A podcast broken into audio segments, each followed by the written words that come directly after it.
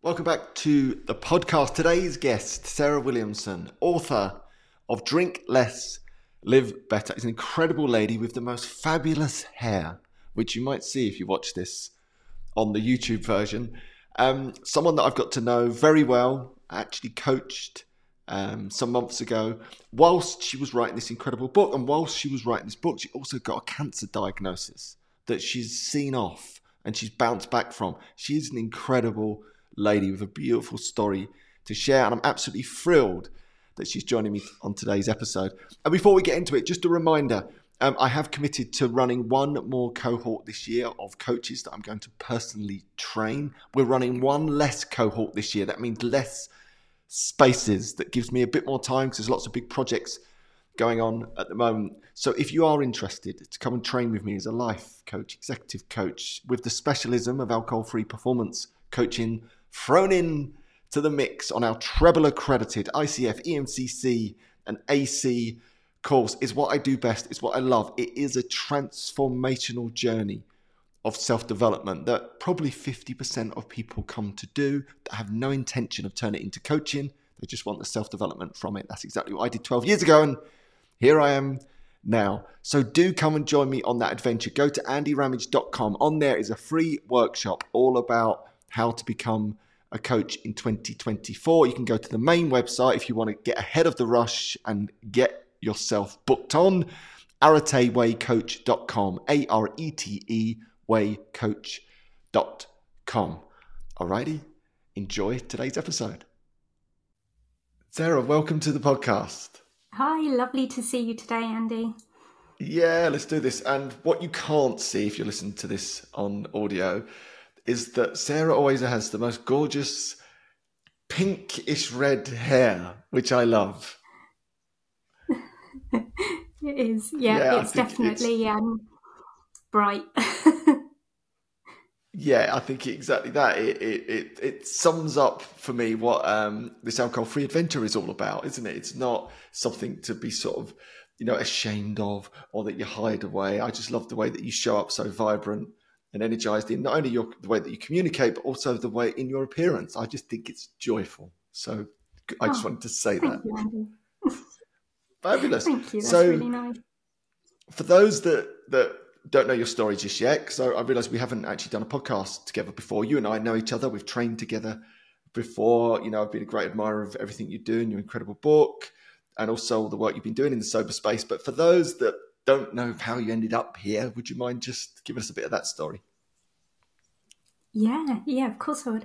Um, sobriety was probably a long time coming for me. Um, I knew for sure that something had to change a long time before it did. Um, I probably had quite a traditional British relationship with alcohol growing up and through my teens. Um, I lived in a tiny, tiny village. Um, I worked in the village pub from when I was 14 and drank in there from when I was 14. The licensing laws, although they're the same now, were um, dealt with differently in those yep. days. Um, I went to university through that ladette period of time, um, and I lived with guys while I was at university. And I'm five foot nothing, but very much aspired to do the keeping up with them as far as drinking was concerned, as far as partying was concerned. Um, I came back from university and worked in London, where the culture. Very, I worked in central London on Trafalgar Square. The culture was very much work hard, play hard. A lot of the work that I did was in events and hospitality as part of my role. Um, there were many occasions where I didn't even have time to get the night bus back home after the tube had stopped running. So I would just go back to work and sleep in the first aid room for a couple of hours before oh, cracking on nice with my move. day's work. Many of us oh, have been there. On, oh, you know, and and my twenties, my early twenties, that really did feel like living the dream. I'd studied at university, was doing the job that I said I wanted to get to and enjoy. I was managing people. I was feeling like I was part of an amazing team. I it, it felt like everything that it should have been, um, apart from the hangovers, which were crushing, devastating, full of anxiety, then questioning my life purpose, and probably outwardly looking like everything was fine, but inwardly feeling a bit dead inside at that time. Um, I moved out of working in London and um, was managing a, um, big attraction just outside um, the M25. Met my husband. Um, we got married when I was in my mid 20s and had the boys um, less than two years apart. There's 20 months between them. Um, after I'd had the boys, I think I started drinking then in a way that I never had done previously. So I think in my 20s, it was about um, confidence and yeah. being part of a bigger group of people. And into my 30s, it became something altogether a bit more insular um, and about probably looking for some kind of escape. Yeah. Um, I definitely see over the years that there was a bit of pattern in looking for the, you know if if I were to take the motherhood example I would say I was listening to sound bites like or oh, you know reading books like hurrah for gin and it's wine o'clock and it must be five o'clock somewhere and and looking for the I suppose, reassurance that everyone else was doing the same thing that I was. Now recognizing that I was really struggling with a loss of identity, that, you know, my maternity leave, when that ended, I thought I would go back to my my job part time, like all of my my friends had done, and that avenue um, wasn't available. And then there was a stressful lead up to and telephone well, which ended with me um, having a court date set and conversations with a barrister because I was going to um, go to court about not being able to return to my my role as I should have been able to. It all just added extra layers of yeah. feeling like my role in life had massively changed and was out of my control this was a period in my life where I was probably at my most vulnerable, my most yeah. tired, my most overwhelmed. Um, and, you know, a couple of glasses a night felt like a bit of an uh, escape. Um, it felt like it helped with being exhausted. It helped, it felt like it gave my husband and I an opportunity to have a bit of time together on the sofa in the evening, chatting about our days. Um, and I suppose the moment that I knew it really was going to change was in 2017 when I'd had a big night out with some friends in London. And although I live outside of London now, I go in regularly to catch up with friends and um, and do the things I want to do, hanging out um, in a big city. And this particular night out looked like any other was cocktails, dinner, few drinks afterwards. Um, was completely plastered. Got the last train home. My friend always he he is such a kind person. Always used to call me the train station before my train station to make sure that I was awake yeah, and capable of getting off at my stop. um, and the hangover the next morning was absolutely devastating, but no worse than one I might have had a hundred times before. But something had changed. And in that t- moment, when I contemplated life the next morning, got the kids to school, had sorted myself out by mid morning, I thought, yeah, the, this has got to change. This this isn't okay anymore. But it actually took me two and a half years to do something different. Um, and that's really and, interesting. Even if I can jump in there, because that's mm-hmm. probably very indicative of my story. I think it was probably a good two and a half years to three years Right. before I went on that longer term alcohol free adventure. I think it was the sort of epiphany wake up moment happened two or three years before, and I muttered those immortal words, never again, like so many people do. But it was the first time I think I became conscious of my relationship with alcohol and conscious of the fact that, oh, actually, is this serving me in the way that I thought it once was? And then there was that whole, you know, two and a half years, three years of stopping and starting and becoming more aware and getting it mm-hmm. wrong and getting it right. And then actually sort of really losing that that love affair with alcohol, which I had prior to that, mm-hmm. and thinking it was all good and it was all upside to really gaining that, you know, heightened awareness of actually, I don't think this is serving me at all, like not one bit. And and that, you know, that sat behind that eventual moment when I said yes, and that was almost 10 years ago. And I think that's really important to share because I think a lot of people can look at this as someone like yourself or myself that's on these longer alcohol free adventures and think, oh, we probably just made a decision because we've got amazing willpower and we just yeah. turned it on and off. But the truth is, very often, if you look at most people's story, there's a big bit like a years of a build up to that moment that it finally happens. Yeah. Yeah. And and I think it's really useful for us to remember this about ourselves and be very conscious, you know, in the conversations we have with people who are first of all becoming sober curious recognizing that this is a way of life that is living that isn't miserable lonely and boring that it is joyful and exciting and has got obviously so much going for it.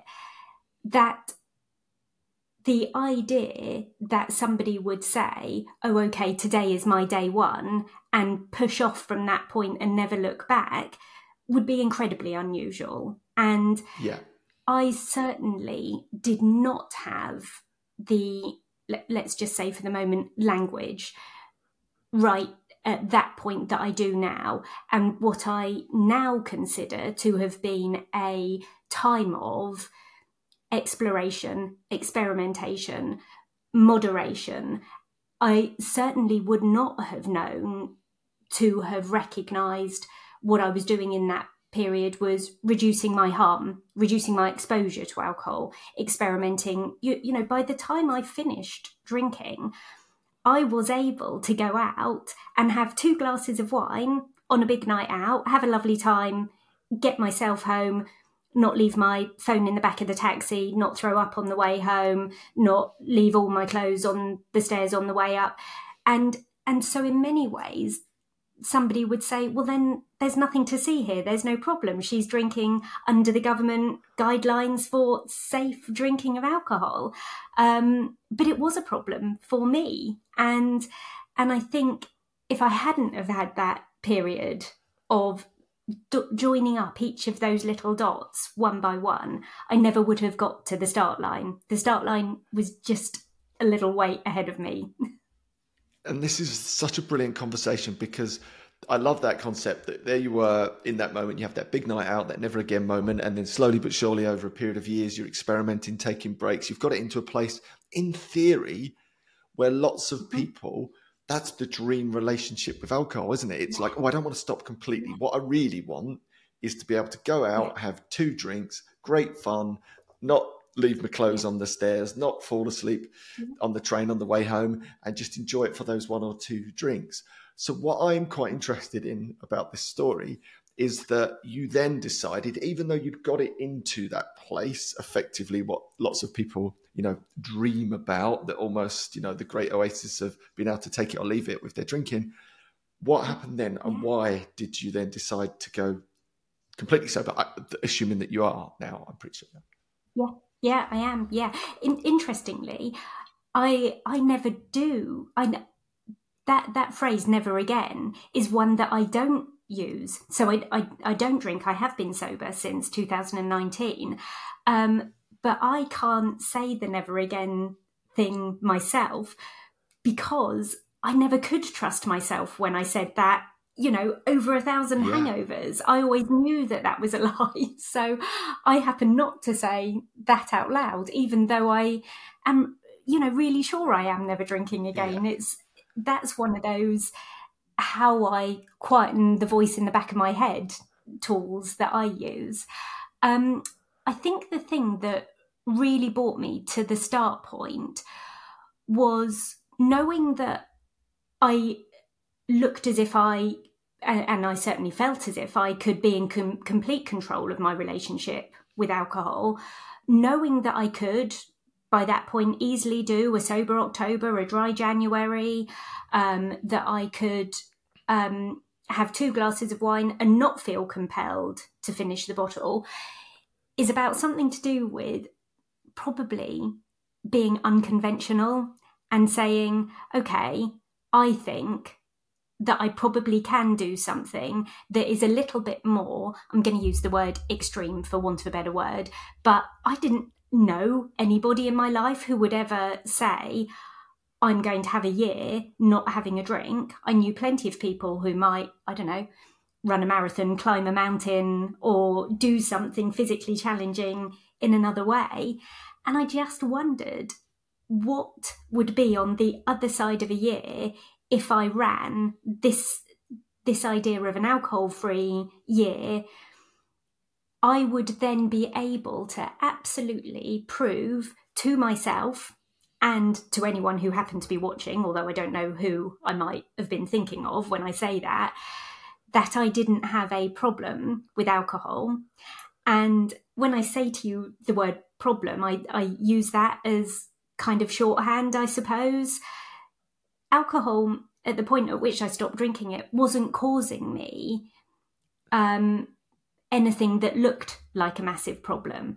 But it was just a niggle in the back of my head that I thought, if I can just choose to do away with this for a year, see what difference it makes to me physically, emotionally, and spiritually, I can then make a different choice in 365 years. Uh, 600, uh, 365 days time and decide I can either go back to where I was in that place of a take it or leave it drinker, or um, I will. St- in fact, I, I, think I probably did just think as far as that. I can go back to it if I want to, yeah. um, and and I just never did because by then I, I knew did. better. Exactly, and that's what's fascinating about that for me is well twofold. Firstly, is that I think in truth, not that I have a problem with moderation, because it is possible, and you're a living, breathing example of something that probably looked and felt quite like moderation.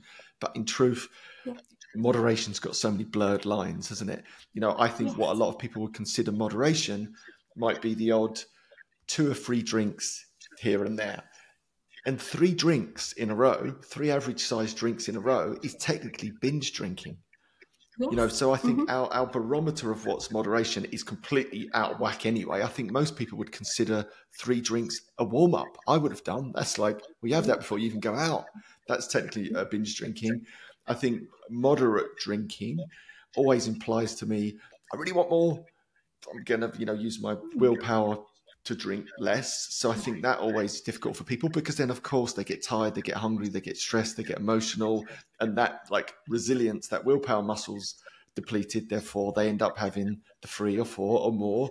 Then you've got the wedding, then you've got the birthday, then you've got the Christmas, then you've got the holiday. So I think a lot of the time when people are describing something that feels a bit like they're a moderate drinker, they're nowhere near, they're nowhere close to a moderate drinker. Uh, because those lines are so blurred. Um, but equally, and the second part to that, which I like, I think the only way to truly find out what your relationship is with alcohol is to take an extended break. Is to really look at it like you did for a year, because then you know, you know, over that period of time, am I really not doing the moderation thing, or am I still in some way drawn back to that thing that is alcohol? Whereas if you can really genuinely be a moderator, take it or leave it, why not? You know extend that for for a longer period of time as you did. Yeah, absolutely. I, I think one of the things that had been completely lost on me up until that point, I had been working as a youth worker for years and years. And one of the things that I had spent a massive amount of my time doing was speaking to young people in the youth justice system all day long about their substance use and misuse, whilst never for a single second considering my own. And of course, what I was, the substance that I enjoyed was for sale on a supermarket shelf.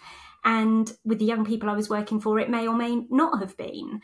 And I definitely do remember having those moments where I would be chatting to a young person about something that was going on for them.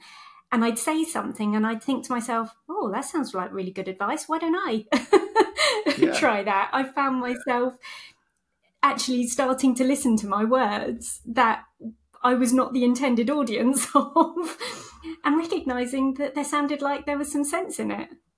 And so much of that is interesting for me in that we've got this disassociation between alcohol and mm. the drug that it is.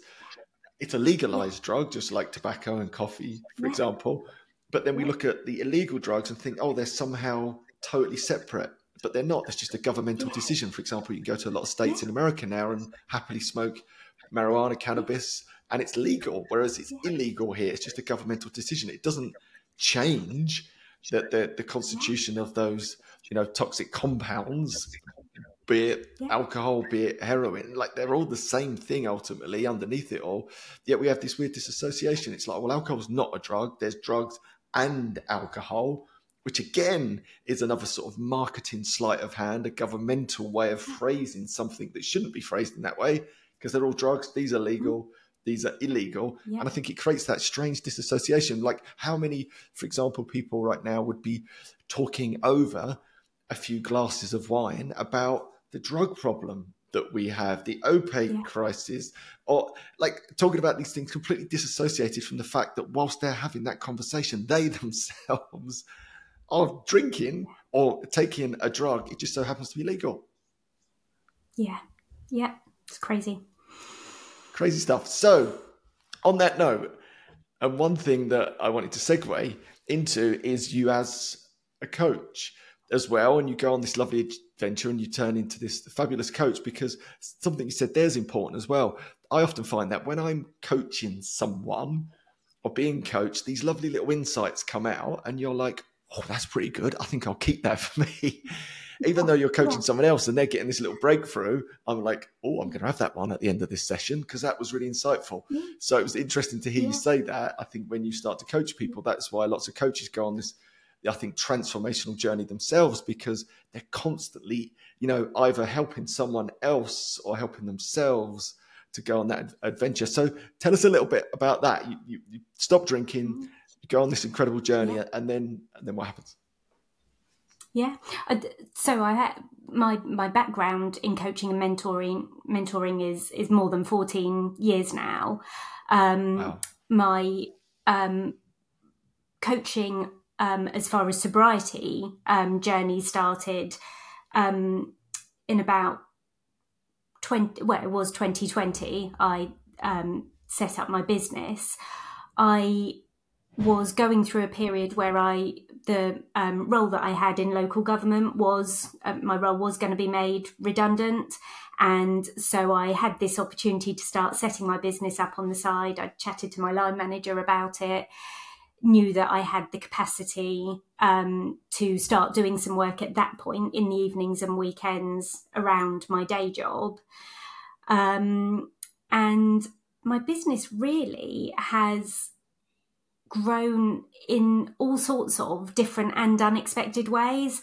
I coach for for myself. I also um, do some work coaching as a recovery coach for a homeless charity and a community interest company.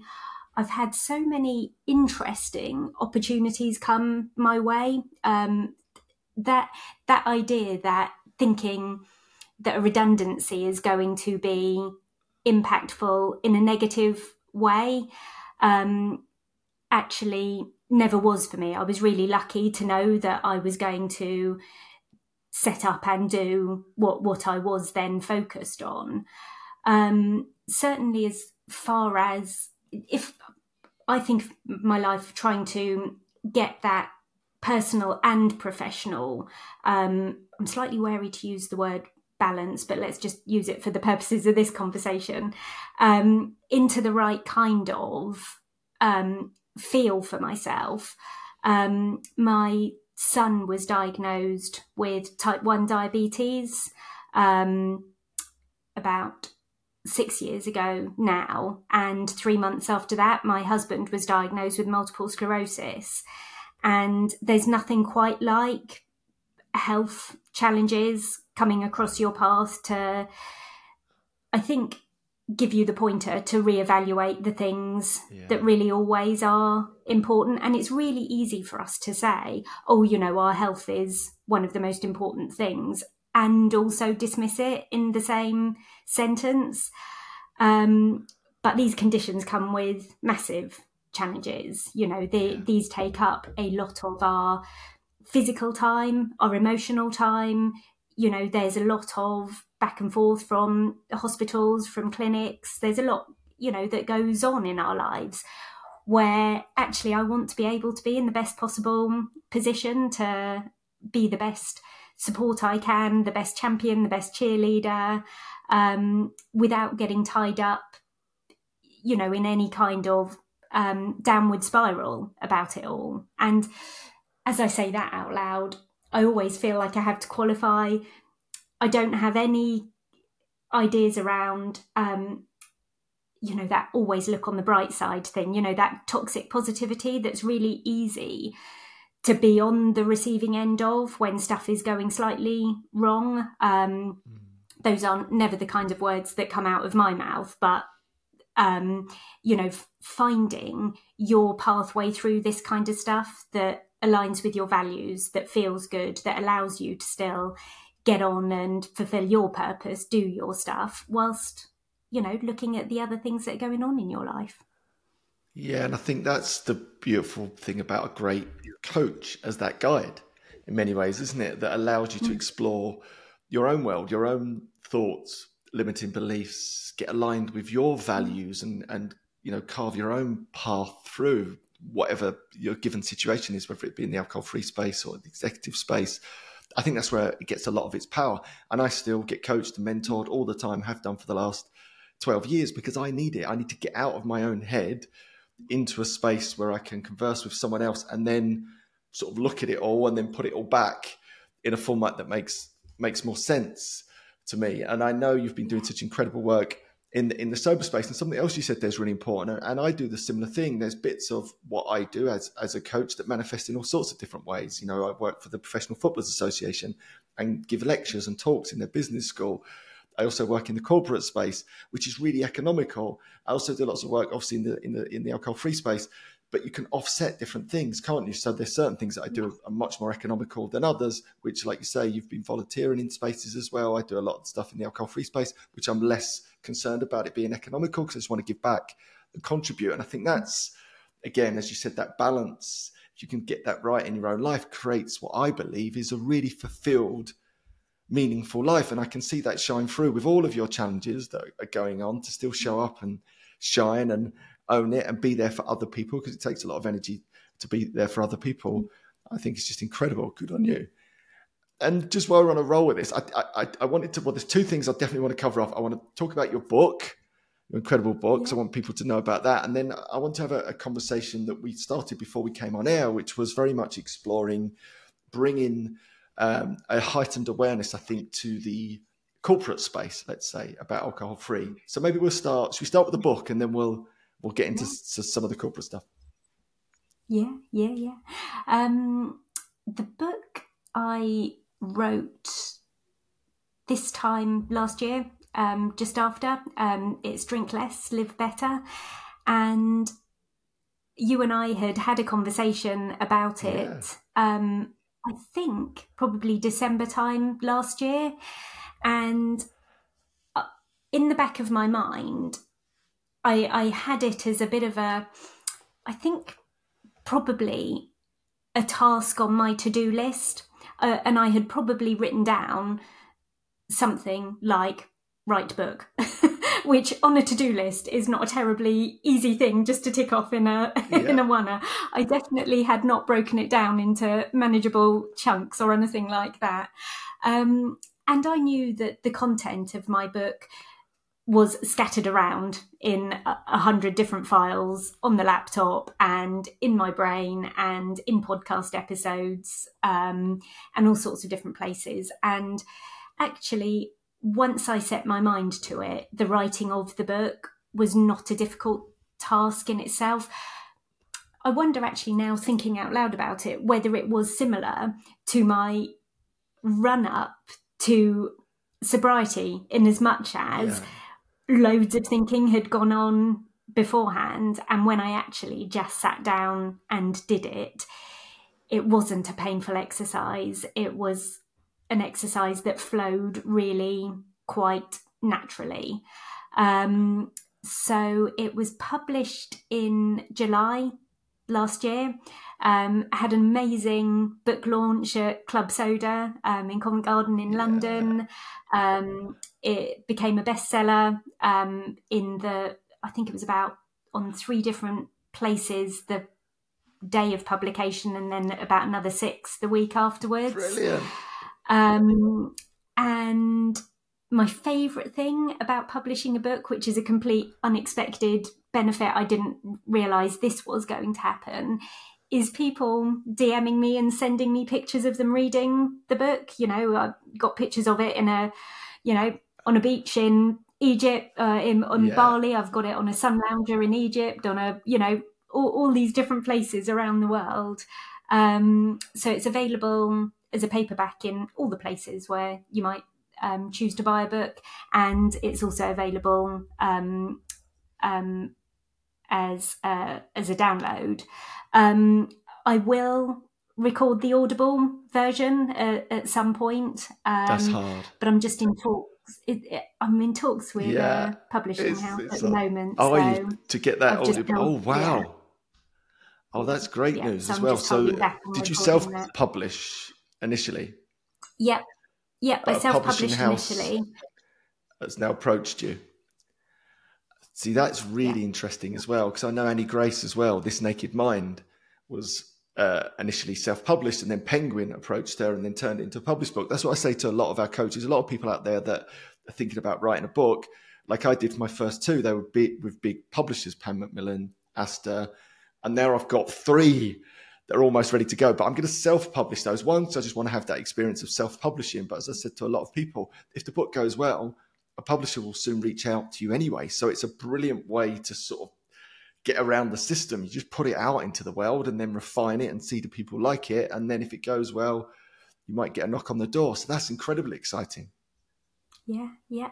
And and I think if I go back to my initial thoughts about putting a book out in the world, it was for the reasons of hoping that somebody else might see a little bit of their story in my story that might be useful or motivating or helpful. And and it's serving that purpose absolutely from the feedback that I'm getting. So the idea that um, my book I I consider it to kind of sit slightly in between um, if quitlit is a genre, which I never knew it yeah. was years ago, but you and I now both know it is, if there is a set of books that are more, let's say, memoiry, and a set of books that are more sciencey, for want of a better better term, yeah, we I think my book sort of sits somewhere in the middle of that. There is some lived experience stuff in there, but it is all about the resources. It is all about the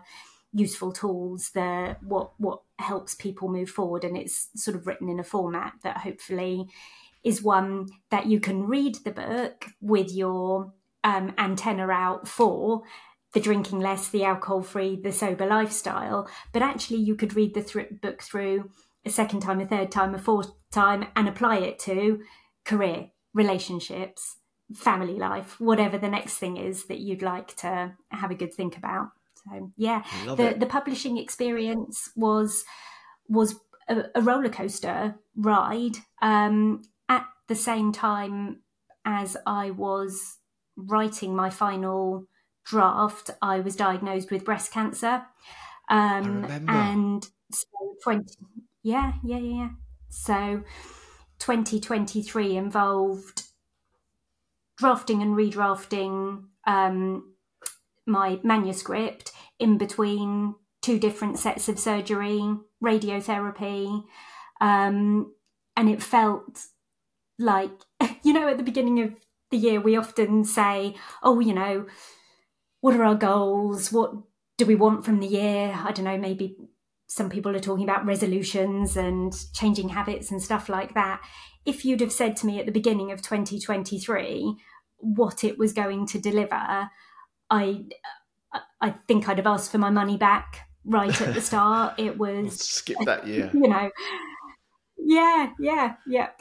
Um, but you know, you get to the end of the year and you're there to tell the tale. So, you know, I I suppose there are always bits in life that are going to be slightly less than ideal. And certainly, you know, there were bits of last year that were more than slightly less than ideal. Um, but navigating a way through it, you know, recognizing at the 2020, at the beginning of 2024, I I suppose I had a, a maybe a greater i'm not keen on this word but a greater resilience because i remember saying to a friend right you know 2024 i'm i'm ready for it and then thought oh better be a bit careful like what might i get thrown this time? So yeah it's um, and, been a bit of a wild ride through the publishing it has, and I remember that so well because we were doing some work together, and it. I remember exactly that. It was like going to write the book, and then you wrote it in about five minutes, and then it was yeah. on to the next drafts. You did it really quickly, I remember. And then you had the, the, breast cancer diagnosis, and then you had to go through that. And here you are again, as I said earlier, still shining that light. And for people that are listening, because we didn't actually say it, the book is Drink Less, Live Better. Yes. That's right. Drink less, live better. Brilliant. And now, what I wanted to talk about um, is about this whole corporate angle that uh, you know I think something we're both quite passionate about. My background is very much in the in the corporate space as a broker and whatnot. And then I've always thought, wouldn't it be wonderful if we could have something similar to mental health first aiders? You know that where you know again, if, if we wind back the clock five ten years, that just wasn't a thing that existed, right? Mental health just wasn't a thing. No one spoke about it, right? Whereas now we're very um, comfortable with it. Many organisations have exactly that mental health first aiders. They have a whole litany of courses, support. It's very open, which is incredibly helpful, right? And I wish in some ways, and this is my hope and my dream, that actually we'll be able to do something for alcohol in the workplace. So, what, what's your thoughts about that? Yeah, yeah.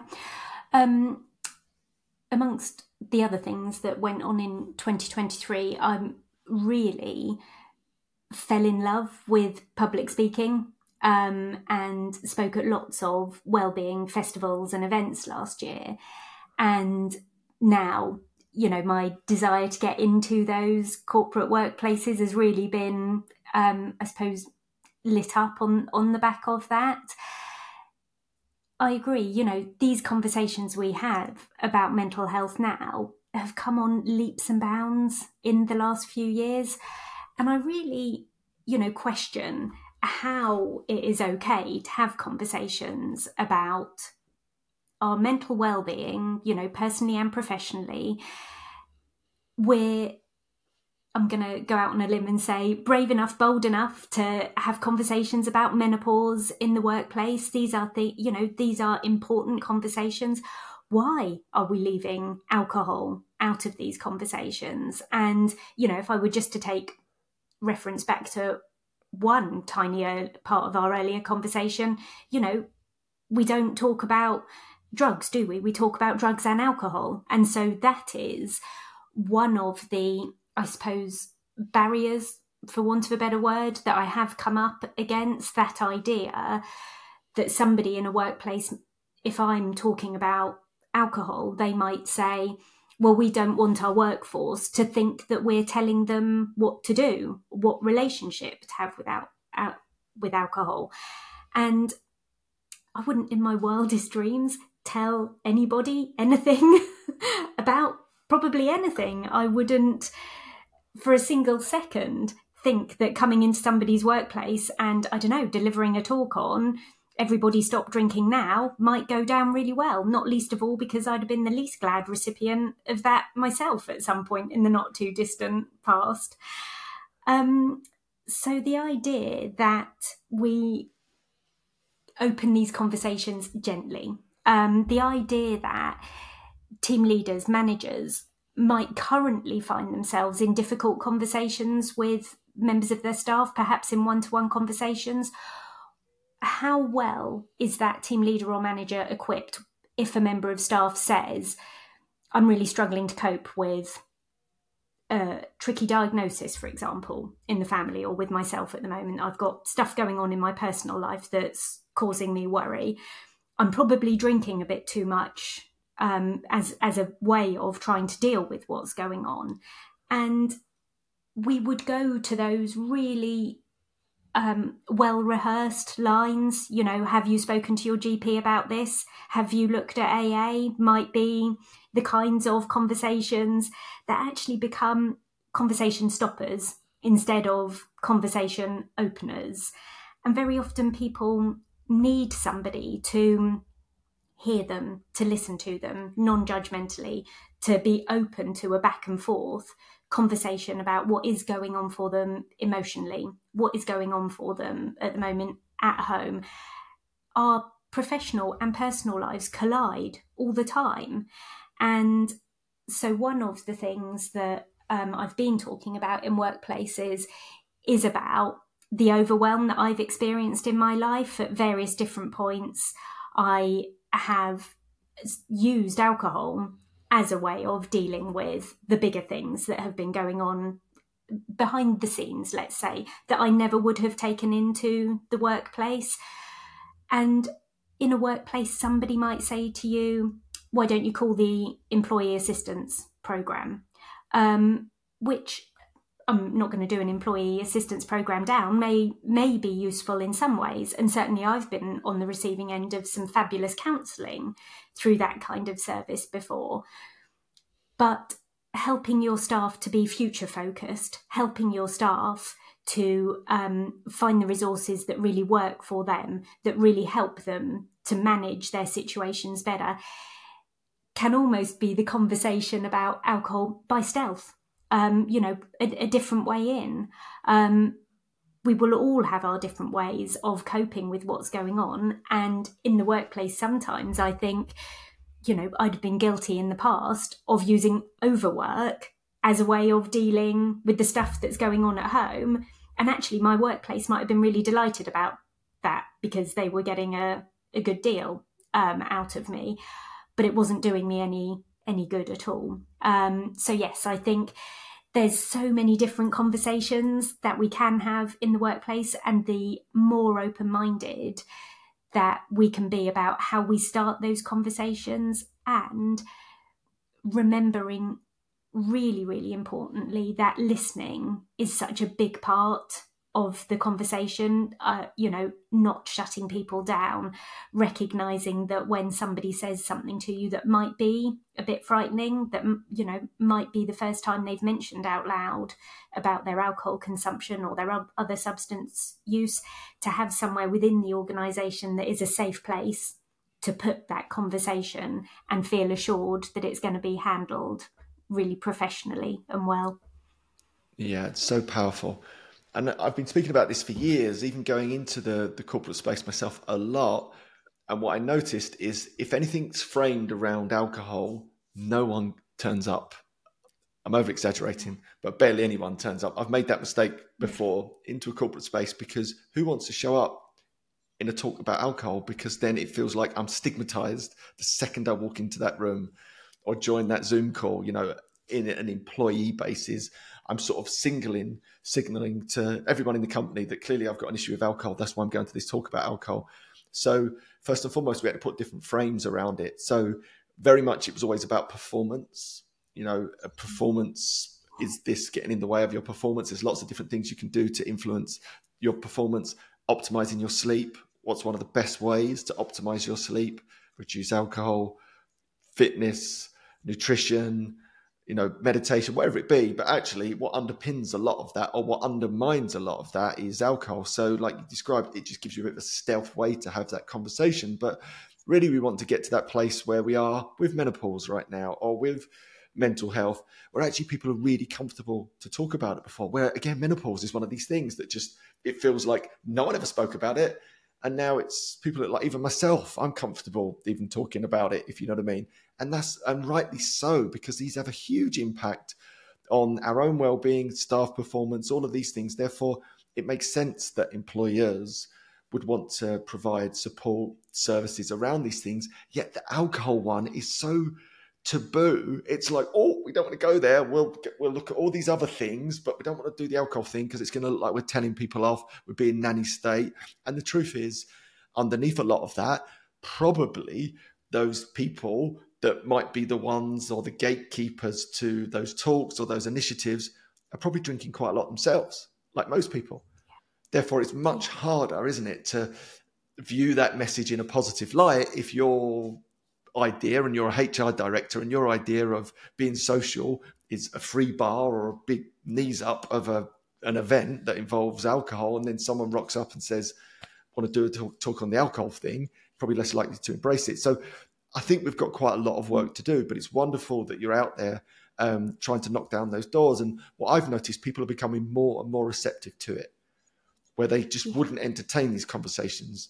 Not long ago, yeah. corporates are working it out, right? They want optimal performance. What's the one thing, like I described, that undermines their performance? What's the one thing that leads to presenteeism consistently in the office? Is alcohol. What's the number one thing that destroys performance of your staff? Alcohol. What's the number one thing that probably leads to those cascading knock on effects that undermines our mental health? Alcohol. What exasperates menopause? Alcohol. I mean, I could go on it's always the alcohol thing. It's the last thing you want to talk about. Whereas for me, that should be the first thing. That should be the number one conversation. And as you described there, it's not about you rocking up and saying everyone's got to stop drinking. It's just bringing awareness to it, isn't it? Bringing awareness to the fact that actually those two or three drinks, twice, thrice a week might be the thing that's destroying your sleep, making you tired, making you grumpy, making you less productive. It might be the thing that's meaning you're not reaching your sales target because you've got a bit of low grade anxiety. So you're fearful of picking up the phone. It might be that. What about you take a tactical break, compare yourself between the two as you in your workplace as a middle lane drinker and you in the workplace alcohol free? See if there's a difference. And I guarantee it for almost every middle lane drinker there will be a marked difference. I think that's the type of conversations that we also need to have on top of what you described, which was that beautiful space of just being there and ready to listen to someone rather than picking them up and going, Oh, you need to go to the AA. You need to phone this hotline because that's terrible advice for most people that are sort of middle lane style drinkers. They just need to be heard and, and encouraged. Yeah, I love it. Yeah. Mm. It's exciting. All of these things. And what's great about this, Sarah, is that, that you and I have been at this for a long while now. So you're starting to see these conversations unfold, which um, yeah. it's really important. The work that you're doing, the, the work that I'm doing is actually to start to have these conversations. And my hope is that people listening to this that might be HR directors, that might own their own corporation, that might be in a corporate space, might reach out to yourself, for example, to come in and have those great conversations. Let's start those conversations and make it much more comfortable for people to talk about their relationship with alcohol and then to maybe do something about it. Yeah. And I think it doesn't need to be done in any big, scary way. You know, organizations are having well-being days all of the time. You know, it can be an added in, an optional extra. It can be something that doesn't feel like it's being presented as, you know, something that you must must attend you know as a um, three line whip you know something that is for for you to consider the the benefits of. Yeah. Well-being day so skillful and, and exactly that. And it might just be that actually by bringing you in on a consultancy basis which i think is a great idea they might just review how they entertain their staff. And rather than it all yeah. being about alcohol it's more so about alcohol free and of course there might be alcohol there but it's almost takes the place of where alcohol free is now, i.e., it's the thing at the back of the counter that people can sort of go out of their way to get to, as opposed to the thing that's out front. And I always say this as well. You know, the senior people in an organization set the tone, don't they? So, and, and I think when I've sat with some huge corporations, billion, multi-billion dollar corporations before, and I've been into their organizations and they've shown me around the incredible work that they do. They've got people with their uh, lanyards on, mental health first aiders. They've got sleep pods, meditation pods. I remember asking this one particular organization, how do you get together? How do you like socialize as a team? given that they've just done all of this incredible work around mental health, and it was like, well, what we do is we've got a bar and it's free. So what we do on a Tuesday, the boss, the CEO, he comes out on a Tuesday and we invite everyone along and we all have a load to drink. And I was like, what's your mental health like on a Wednesday? I bet it's take a battering. I bet your mental health first aiders have rushed off their feet on a Wednesday and you could see the penny dropping. And, and then, oh no, on a Thursday, we have Thirsty Thursdays as well. And the, all the directors come to that one. And I was like, you've got to understand psychology. If the CEO is going to a drinks event, what message does that send to all the directors? The directors are like, well, I don't want to get thrown out of the tribe. If the CEO's rocking up, I'm going to rock up. And if the CEO's drinking, I better drink. But you can bet 50% of those directors are thinking, I don't want to drink you know, I'm going to be late home. I'm going to be rubbish in the morning. I've got a big sales quota. I've got a big meeting. I'm going to upset my partner. But of course, social pressure, they all end up drinking. What message does that send? To the line workers. Well, if the CEO's drinking, the directors are drinking, I don't want to be thrown out the tribe. I better turn up and I better drink, even though I don't want to drink because I don't want to be rubbish at my job. I don't want to upset my partner. I don't want to be a rubbish parent. So when I explained this to the, the HR director there, you could see the penny drop all over the place. It was like, oh, I hadn't, I just hadn't even thought of that. And I was like, exactly that. If that was me running this business, the worst thing you could possibly do for your business is have two socially pressurized free drinking events every week where you get the CEOs and the directors to rock up. Just forget the alcohol bit. Inviting a great speaker like Sarah to come in and inspire people, get your you know your your groups together in a different way, a healthy way, a productive way that's not going to batter their mental health. Yeah, so true, so important. Gone off on one. Keep shining the Absolutely lights. gone off yeah, on one. Turn them all on. Yeah. yeah, I love it. Well, Sarah, thank you so much for joining me today. Um, it was such a wonderful conversation. Just a little warm up. We will do this again, no doubt. How can people find out a bit more about you, get in touch with you? Yep. Um, I'm at drinklesslivebetter.com um, and drinklesslivebetter um, on Instagram or Facebook as well. Marvelous. Well, thank you for joining me today. Hopefully, many people will reach out to find out all the wonderful things you do. Hopefully, you'll be in the corporate space very soon, shining that wonderful light. And thank you for everything you do. It's a pleasure. Lovely to see you today, Andy.